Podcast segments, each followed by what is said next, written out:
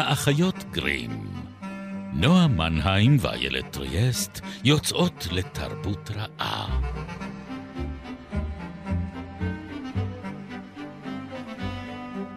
פרק 171, ובו יחרידו הדי המלחמה את שלוות עמק המומינים.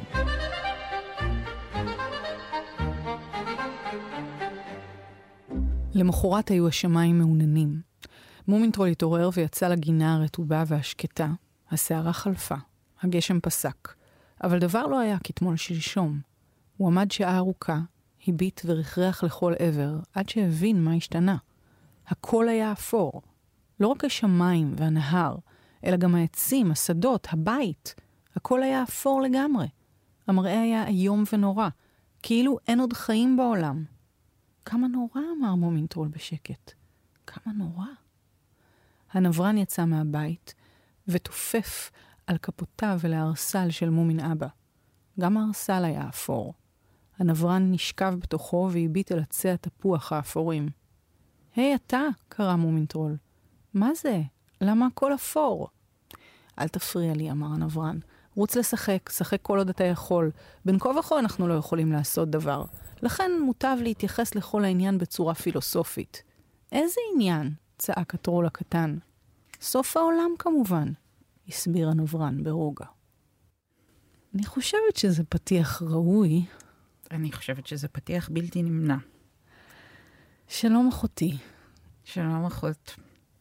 אנחנו אחיות גרים, כאן בגלי צה"ל. אה, ובשלל יישומוני הסכתים. זה תמיד נכון. אני חושבת שבעיקר נהיה עכשיו בשלל יישומוני הסכתים כן. בתקופה הזו. ואני מאוד מקווה שעוד נצליח לחזור גם uh, לשידורים... Uh, באוויר, נצליח לחזור כן, לאוויר? לאוויר. באופן כללי, אוויר זה משהו שחסר. הכל אפור, כנראה. כן. את איילת טריאסט. את נועה מנהיים. בדרך כלל. ואנחנו, uh, אמרתי כבר, האחיות גרים. כן. אני צריכה להזכיר את זה לעצמי, כי אני מרגישה קצת שאנחנו צריכות למצוא מחדש את המילים, כדי לדבר על עולמות רחוקים ש... בימים אלה לא מצליחים להתרחק יותר מדי. אפילו הרחוקים נדמים בימים האלה קרובים יותר מתמיד, ולכן החלטנו לדבר uh, על הספר הזה. Uh, זה כוכב השביט מגיע לעמק המומינים, אנחנו נדבר עליו, אנחנו נדבר על טובה ינסון, ואנחנו נדבר על uh, ספריה האחרים. על מומינים באופן כללי. כן. כן, אבל אולי לפני ש, שנתחיל ממש עם הספר הזה, או בכלל עם העולם הזה של המלחמה וילדים, נגיד קצת משהו על איך אנחנו מתחילות לדבר שוב, כי זה, זה לא היה קל, מתברר. כי אני חושבת שעברו לנו הרבה מחשבות בראש, על באמת בהתחלה, קודם כל לנסות בכלל להתאושש ולהתמודד עם היומיומי, עם המשפחתי, עם הילדים. Mm. והילדים האלה הם אה, נוכחים גם, גם בספרות שאנחנו קוראות וגם בתפקוד שלנו. ואז מה, על מה נכון לדבר? והאם אפשר בכלל לברוח? האם אסקפיזם מהסוג שספרות מציעה לנו בכלל אפשרי בימים האלה? כי אני מרגישה שלא משנה איזה פנטזיה אני קוראת, לברוח אי אפשר. אני פשוט לא מאמינה שזה מה שהיצירות האלה מספקות. כן. זאת אומרת, אני חושבת שאם בורחים מספיק רחוק, ולמשך מספיק זמן.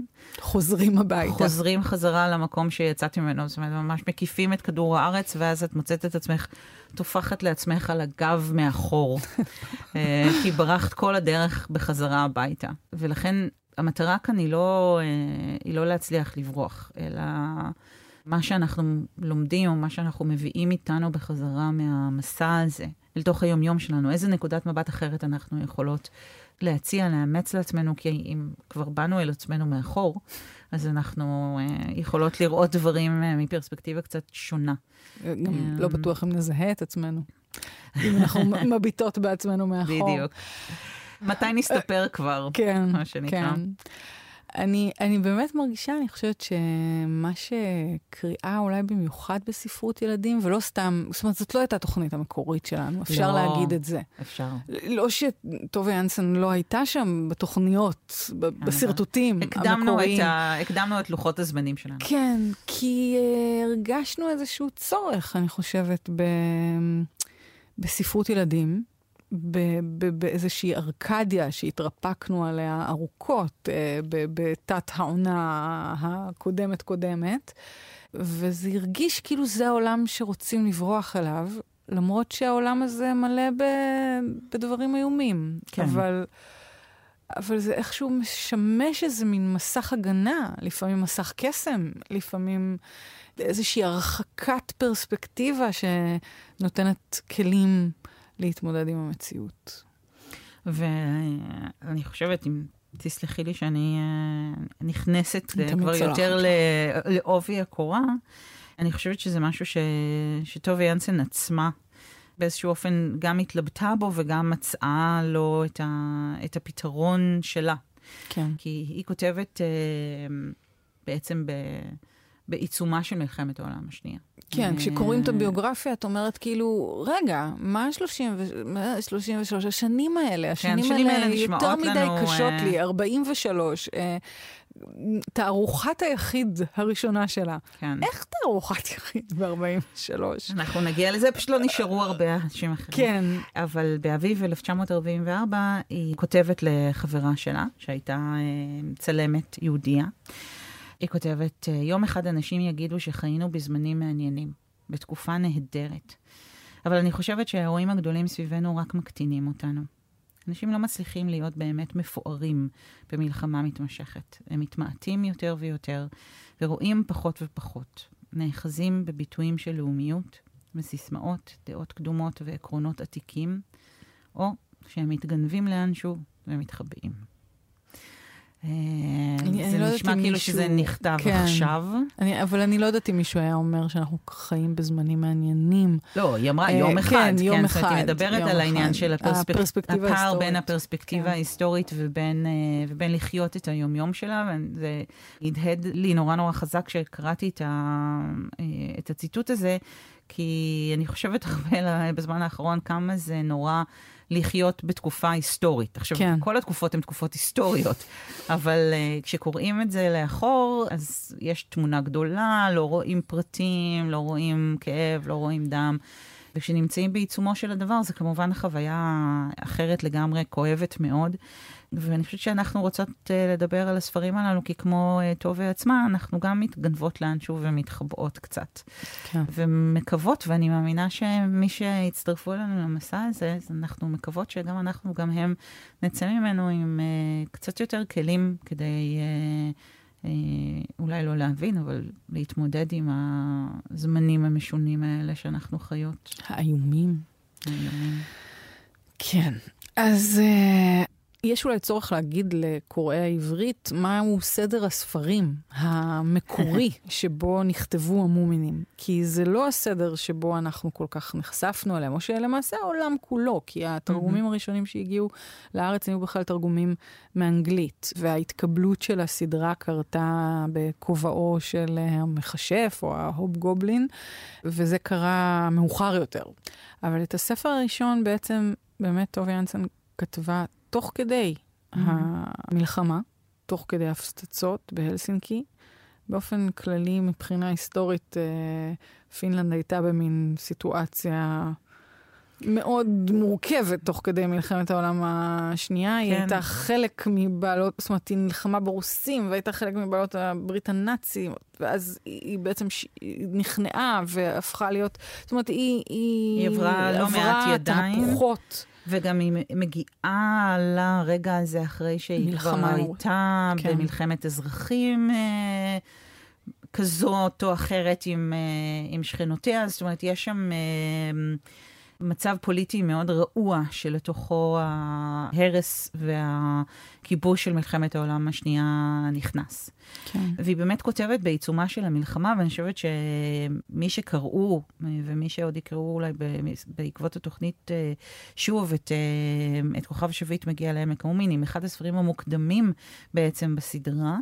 שהוא בעצם הספר הארוך הראשון. הארוך הראשון. אפשר ממש לשמוע את ההדים של הפצצות בתוך הספר. אפשר להרגיש את התחושה של אדם שצריך לעקור מביתו. לברוח ולהסתתר, במקרה הזה, במערה שסניף מוצא. שהיא המקלט. כמו במקלט, בממ"ד, כן. כי יש הפצצה בחוץ. זאת ו... לא סתם הפצצה, זאת ההפצצה. ההפצצה, כן, העולם עומד להיחרב. כן, אולי, um... היום, אני חושבת שהיום זה אולי נקרא גם כמו באמת... אה, אסון אקלימי. אסון אקלימי, או... אבל כן. זה מן הסתם הדהד את פצצות האטום, וזה היה, זאת אומרת, משהו הולך להחריב את העולם, זאת התחושה. אני חושבת שאנחנו עוד טיפה לפני פצצת האטום, לדעתי. זה נכתב ב-1946.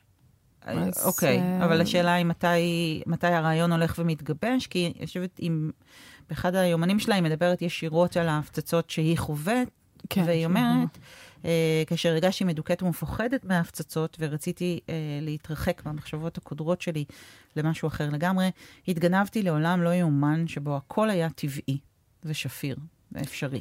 זה כאילו להפוך באיזשהו מקום את הפצצה מעשה ידי אדם mm. לכוח טבע. כן. ולראות איך העולם בתור כדור הארץ התמודד mm-hmm. איתה, כי הוא התמודד איתה. וזה שהיא מצליחה להציל את יצוריה הקטנים mm-hmm. במחבואיהם הקטנים, שוב, מהדהד לי גם את, uh, את האסון בצ'רנוביל, נגיד, mm-hmm. שהיצורים הקטנים באיזשהו מקום, הם היצורים שהצליחו... כמו שהיינו אומרים אחרי... לקום מהמחילות. כמו שהיינו אומרים אחרי הקורונה, שהטבע משקם את עצמו. אבל הרגע הזה של המלחמה באמת פוגש לא רק אותה, אלא את הארקדיה, את הרעיון של הארקדיה באופן שבו היא באה לידי ביטוי בתוך ספרות הילדים, במשבר. כלומר, כן. אה, אנחנו דיברנו הרבה מאוד על היצירות שנוצרו בתור הזהב הגדול של ספרות הילדים. הבריטית. אה, הבריטית, לפני מלחמת העולם הראשונה.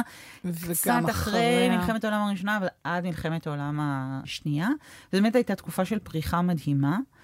אבל אז מגיעה מלחמה, ובאיזשהו אופן, בניגוד למלחמת העולם הראשונה, שהייתה מלחמה מאוד, או יותר נכון לומר, יותר צבאית במובן הזה שהיא נערכה בין צבאות אדירים שהוטחו אלו כן. באלה. אבל, אבל המלחמה הייתה יותר בין הגברים והנש... זאת אומרת, מה שנשאר בעורף, מה שנשאר כן, בחזית. כן, למרות שהעורף מאוד מאוד סבל, סבל כמובן, כן. זה מלחמת עולם, כן. אז אין, אין, אין באמת יכולת לעשות את ההפרדה הזו. אבל היו במלחמת העולם השנייה האירועים הכבירים, האיומים והדרמטיים של הבליץ. מחנות ההשמדה והריכוז, אה, הבליץ כמובן על לונדון, ההשמדה של ערים כמו דרזדן מצד שני בגרמניה. כלומר, הסבל האדיר של האוכלוסייה האזרחית במלחמת העולם השנייה, ובתוכו כמובן סבלם של ילדים רבים לאין מספר, היה חייב למצוא באיזשהו אופן ביטוי ביצירות שנכתבו עבורם אחרי המלחמה. כן. אבל גם זה באמת מעניין איך זה לא ישיר. זאת אומרת, הספר שאפילו קדם לכוכב mm. השביט היה מומינים והשיטפון הגדול, שזה רק מומין אימא ומומין, ומומין טרול. טרול. כן, יש מבול. ובעצם הייצוגים הראשונים, כן. וזה, בורחים ביער מפחיד ואפל. ואז כוכב השביט כבר מביא אלינו את כל הדמויות, שבעצם mm-hmm. נפגוש אחר כך. פוגשים את סנופקין אה, לראשונה, אה, פוגשים את הנברן, אני חושבת, בפעם הראשונה. ש... באמת, העברית המקוללת תעזור לי. אני קראתי לו מוסקארט במשך כל כך הרבה שנים, mm. מה שנקרא בילדותי, mm. עד שנועה בשבוע שעבר, אמר, ששם נגמרה ילדותי כמובן, אה, אמרה לי שמוסקראט כלומר, כלומר עכבר המוסק. עכשיו, אני קראתי אצל אוריאל אופק שקוראים לו, שזה בעצם עכבר המוסק. אבל, אבל זה לא הופנם. זה לא עזר לי לחשוב שהיצור הזה, הוא נראה כמו מוסקארט. כמובן, כי יש לו שפמות. שפם. ברור. כן. זה, כן. זה ברור, נכון? כן, אוקיי. ברור, ברור כן, לכולנו. אז אני וכל אני עוד מי לא ש- התרגלתי ל... יש לנו שמטפים בתרגום אוי, הישן. נכון, ו- וסמרמרים וסמרמרים. בתרגום החדש. נכון, שפה יש שכנראה לציין... זה נכון, זאת אומרת לקרוא להם סמרמרים. את אבל- קראת מתוך התרגום של אוריאל אופק, שגם אני וגם את גדלנו עליו. אנחנו קוראות בפרק הזה, בפרקים הבאים, מהתרגום הנהדר של דנה כספי, שעושה ממש עבודת קודש עם אה, הספרות פינית, כן, ותרגום וספציפית. מהמקור השוודי. אי אפשר, ל... אי אפשר כמובן ל... להתחרות ב... בתרגום מהמקור ממש, אבל עדיין יש לי את הטעם של השמנטפים ב... ברור. איך אפשר להיפרד משמנטפים? נכון. הם, הם, אני חייבת לומר ששמנטף חביב יותר מסמרמר. זה פשוט כי את רגילה לשמנטף. כי הוא שמנטף. אבל ההוא הוא סמרמר, איילת. זה... כן, כן. אני... זה קשה, זה זה קשה. קשה. אז uh, בתקופה של המלחמה עצמה, uh, למרות שכמו שאמרתי, באמת כתבה את uh, המבול הגדול, או או השיטפון הגדול, זה תלוי שוב באיזה תרגום, עוד לפני, היא הייתה עסוקה כמו, אגב, דוקטור סוס, תיאודור כן. סוס גייזל, בציור של קריקטורות פוליטיות. נכון, היא ציירה קריקטורה מאוד מפורסמת של היטלר. כן, אה, אנחנו ש- נמצא אותה ואנחנו נשים אותה בקבוצה שלנו בפייסבוק, אה, כמו שאומרים, למען יראו וייראו. זה היה קריקטורה של היטלר, ומנהיגי אירופה מאכילים אותו. כן, הוא כמו כאילו כמו תינוק. תינוק שצורח, כן, והם מאכילים אותו תינוק בעוגה. ו- בטנטרום, והעוגה זה אירופה. ש... העוגה מורכבת כמובן מפולין, אוסטריה, כן, צ'כוסלובקיה. מנסים להאכיל את ה... אה, להשתיק התינוק אותו. המפלצתי הזה ולהשתיק כן. אותו, כמו שאנחנו אה, יודעות, זה לא עבד. אז כמו אה, יאנסן וכמו אה, יאנסון בעצם צריך לומר, אני מראש מזהירה שאני אטעה בכל שם ושם שאני אבטא במהלך שלושה... ואני אעשה ניסיונות אה. לעשות מבטא מושגוי. בטח, אבל אוקיי. כן. אז גם היא וגם uh, גייזל וסופרים וסופרות רבים אחרים נרתמו, כמו שאומרים, למאמץ המלחמתי. אבל כשהוא הסתיים, צריך היה לראות מה עושים. עכשיו, באמת היה שבר מאוד גדול בכל התחום הזה, אפשר לראות את זה אה, בכך שגם ב-43 וגם ב-45 לא העניקו בכלל את אה, פרס אה, קרנגי, את מדליית קרנגי, מהמם. שהיא כאילו הפרס הגדול של ספרות הילדים הבריטית. לא היו מספיק מועמדים מתאימים. ממש היה אה, מחסור. היה גם מחסור זה יפה בנייר. שבכלל הייתה שאיפה אי אפשר היה להדפיס. לעשות את זה. כן. כן, כי אני חושבת שאז, כמו שגם עכשיו, לצד האימה והזוועה, והכאב והאבל, יש גם חיים שנמשכים, שלפעמים זה מה שקשה מנשוא, אבל, אבל הם נמשכים, ומנסים להחזיק את שני הדברים האלה באיזשהו אופן בו זמנית, בלי שהם ימחקו זה את זה. אז אני חושבת שגם אז היה גם רצון לחזור לזה, זאת אומרת, כן. לתת לזה ביטוי. כמובן שנרניה צומחת אחרי בדיוק, המלחמה. יוצאת אה, ב-1950, יוצא הספר והילדים הראשון. הם ילדי הבליץ. כן. אה, כשאתה בורח מלונדון אה, המופצצת. המופצצת, אתה צריך למצוא לעצמך עולם מאוד חלופי. כן, רצוי ששם בתוך אה, גם ארון. יש מלחמה, אבל מלחמה שאפשר לנצח אותה. כן, המחשבה על ילדי משפחת פיבנסי מתחבאים בתוך ארון עכשיו היא באמת קשה מנשוא. כן. אה, אני, אני תופסת את עצמי אומרת כל מיני דברים שהם תמימים לכאורה, ואז אני פתאום מזדעזעת מהמשמעויות שדברים מקבלים, אבל כנראה שזה באמת... אה, הכל, הכל כל כך טעון. טעון ו, ו, ופצוע. כן, ובשנת uh, 50 יוצאת uh, לאור גם סדרת הלחכנים, שהקדשנו לה עליה, כן. פרקים. רועל דל, שמתחיל אה, לפעול החל משנות ה-60. וכותב כאילו אחרת על אמ, ילדים גם. נכון. בצורה מאוד לא דידקטית. משהו, משהו קורה כן. לילדים בספרים הללו. כי הילדים האלה להם- צריכים לגדל את עצמם קצת. כן. ונאלצו להתנגש בכוכב השביט הזה, להתנגש בעוצמות של הרוע האנושי ובמלחמה ובעוול ובאי הצדק. אז ולחיות נגיד אם- מתוכו ולגדול מתוכו, והמבוגרים שסביבם היו צריכים להסביר להם את העולם. וזה, אני חושבת, גם מה שאנחנו חוות כן. עכשיו. למרות שאת רואה יותר מבוגרים ממש רעים, אכזריים. אצל רועל דל בוודאי. לא רק אצל רועל דל, אבל בכלל, זאת אומרת, את יכולה להסתכל על כל סדרת הלקחנים בתור סדרה על ילדים בתוך עולם של uh, מבוגרים ענקיים מהם, ודיברנו גם על זה כש, כשדיברנו עליהם.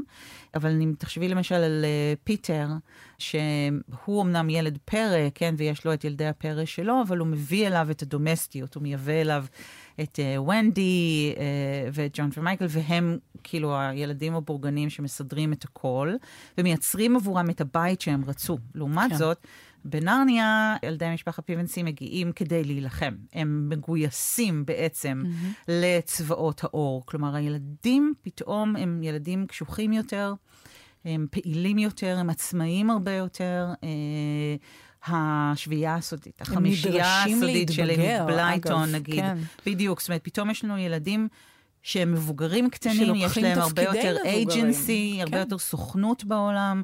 אז משהו קורה לפוזיציה, למעמד שאותו תופס הילד בתוך העולמות שנתפרים בעצם ומיוצרים אה, עבורו. ואפרופו דידקטיות, אני חושבת שהעמדה של המבוגרים כלפי הילדים זה שמה יש לנו ללמד אתכם בעולם שהצלחנו להרוס בצורה כל כך מפוארת. תלמדו אתם אותנו, תראו לנו אתם את הדרך בהרבה מובנים. ואני חושבת שמה שטובה יאנסן עשה, שהוא גם באמת uh, כל כך חזק בעיניי וכל כך מנחם אולי בלקרוא, בלקרוא עכשיו, זה לא מייפה את המציאות ולא, כאילו, נורא נאמנה למה זה באמת ילדות. במובנים הכי קטנוניים mm. ומעצבנים, וכאילו מריבות טיפשיות, וכל מיני חיכוכים שבסוף נפתרים באימהותה הו-הו-הו כה טובה דייה של מומי של מומי נימה. אמ, כן, ואני חושבת שגם עכשיו כשקראתי שוב את הספר, אה, אז נזכרתי בשאלה שהבן שלי שאל אותי לא מזמן, באמת אפרופו אה, המלחמה שגועשת אה, סביבנו. הוא שאל אותי אם הייתי יודעת שזה היום האחרון בחיים שלי, מה הייתי עושה. אז אמרתי לו שאם זה היה היום האחרון בחיים שלי, הייתי רוצה להיות איתו ועם אבא שלו. אה, ואז הוא אמר, אוקיי, ומה עוד? אז אמרתי לו, הייתי מתקשרת לכל האנשים שאני אוהבת ואומרת להם שאני אוהבת אותם. אז הוא אמר לי, אוקיי, ומה עוד? אז אמרתי לו, הייתי עובדת. וואו. קודם כל בורחתי ש... שיש לי עבודה שמבחינתי היא הדבר שאני הכי רוצה לעשות. זאת אומרת, אה, אני הייתי עובדת כי הייתי רוצה, כי זה הדבר שאני אוהבת לעשות. אבל uh, אני גם אדם מאוד uh, הרגלי. ומומיני, בהיבט הזה, לפחות חלק מהמומינים. וחשבתי על השיחה הזו שהייתה לנו כשקראתי עוד פעם עכשיו את uh, כוכב השביט, כי כשהם uh, בעצם חוזרים הביתה להתכונן לפגיעתו של השביט, ובדרך יש איזה שלט אה, שמזמין אותם אה, להצטרף לריקוד, ויש שם חנות שהם רוצים להיכנס ולחפש בה דברים, וכל הזמן הידיעה שהקץ מתקרב, ועוד רגע ועוד יום זה הולך לקרות, אבל הם ממשיכים, ממשיכים לחיות את החיים שלהם, ממשיכים אה, להתעניין בדברים הקטנים והלכאורה לא חשובים האלה. בדיוק כמו שמומין אימא אה, ממשיכה לאפות עוגיות ג'ינג'ר ולהכין למומינטרול עוגה בבית שלה בעודה ממתינה להם. כלומר, התחושה הזו של החיים המתקיימים לנוכח האסון, הייתה חזקה באופן באמת מדהים בקריאה הנוכחית שלי. כן. אני לא יודעת, זה מעניין, אני דווקא, כאילו האלמנטים האחרים נורא... נגעו בי, ויש איזה ציטוט שרציתי אה, כן להקריא, שאחרי שמוסקוט מספר להם על כוכב השביט, הנברן, הנברן, אומר להם ש, שהכוכב מגיע, הם לא יודעים מה לעשות. הם, סניף ומומינטרו לא היה חשק ללכת למערה, כי מה יהיה אם העולם יחרב בזמן שהם לא בבית. פתאום לא היה כל טעם לשלוט פנינים. הם התיישבו על מדרגות המרפסת, כי איכשהו הרגישו שזה המקום הכי בטוח. והסתודדו ביניהם אל החלל החיצון, שכלל לא היה כחול, אלא שחור. ומומינימה אומרת, מוכרחים לשכנע אותם לעשות משהו. הם לא רוצים לשחק, הם לא מסוגלים לחשוב אלא על רעיונות החורבן שהנברן הכניס להם לראש. ואז מומינבה אומר לשלוח אותם מהבית, והם שולחים אותם באמת לחפש ידע, לחפש את מצפה הכוכבים ולגלות מה קורה, וכך בעצם מתחילה ההרפתקה ש... מפגישה אותם עם כל היצורים שאנחנו אה, כן. נכיר כן. בהמשך, סנופקים, עם הסנוק וסנוקה, ו... ו... עם כמה המולנים מאוד אה, כן, אובססיביים. כן, שזה מעניין בפני עצמו, ונמשיך לדבר על זה גם בפרקים הבאים. אבל אנחנו, אני מנסה ללמוד ממומו מינימה. אני תמיד מנסה ללמוד ממומו מינימה. שעשתה טעות מאוד גדולה והקדישה את העוגה למומינטרול, בנה האהוב, אבל לא אבל לא לסניף היקר שלה. זה נורא. וזה הוביל למשבר טנטרומי בסוף העולם, פחות או יותר. אני בטוחה שהיא למדה מזה את הלקח, אבל אני, אני לומדת, ואני לומדת ממנה את הלקח הזה של, אה, של לשחרר, לתת לה עצמאות להתבטא גם ברגעים שאנחנו הכי רוצות להיאחז בהם, הכי רוצות לגונן עליהם, הכי לא רוצות לתת להם לצאת מהבית, כי סוף העולם, אבל לפעמים אלה הרגעים שבהם הם יכולים למצוא. אה, למצוא את הידע החשוב ביותר ולהביא אותו בחזרה אלינו. כן. ואני לומדת את uh, סוד הדברים הקטנים, הפשוטים. Mm. אפייה אמרנו, כן? בעיקר אבקת אפייה. כן.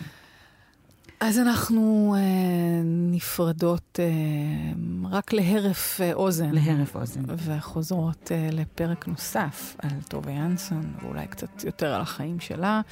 Uh, וגם uh, כמובן נדבר על מגבעת המכשף בהמשך. ברור. אבל uh, בינתיים תודה לגלעד uh, הראל, ותודה לך, מר מנהיים. תודה, יאללה טריאסט.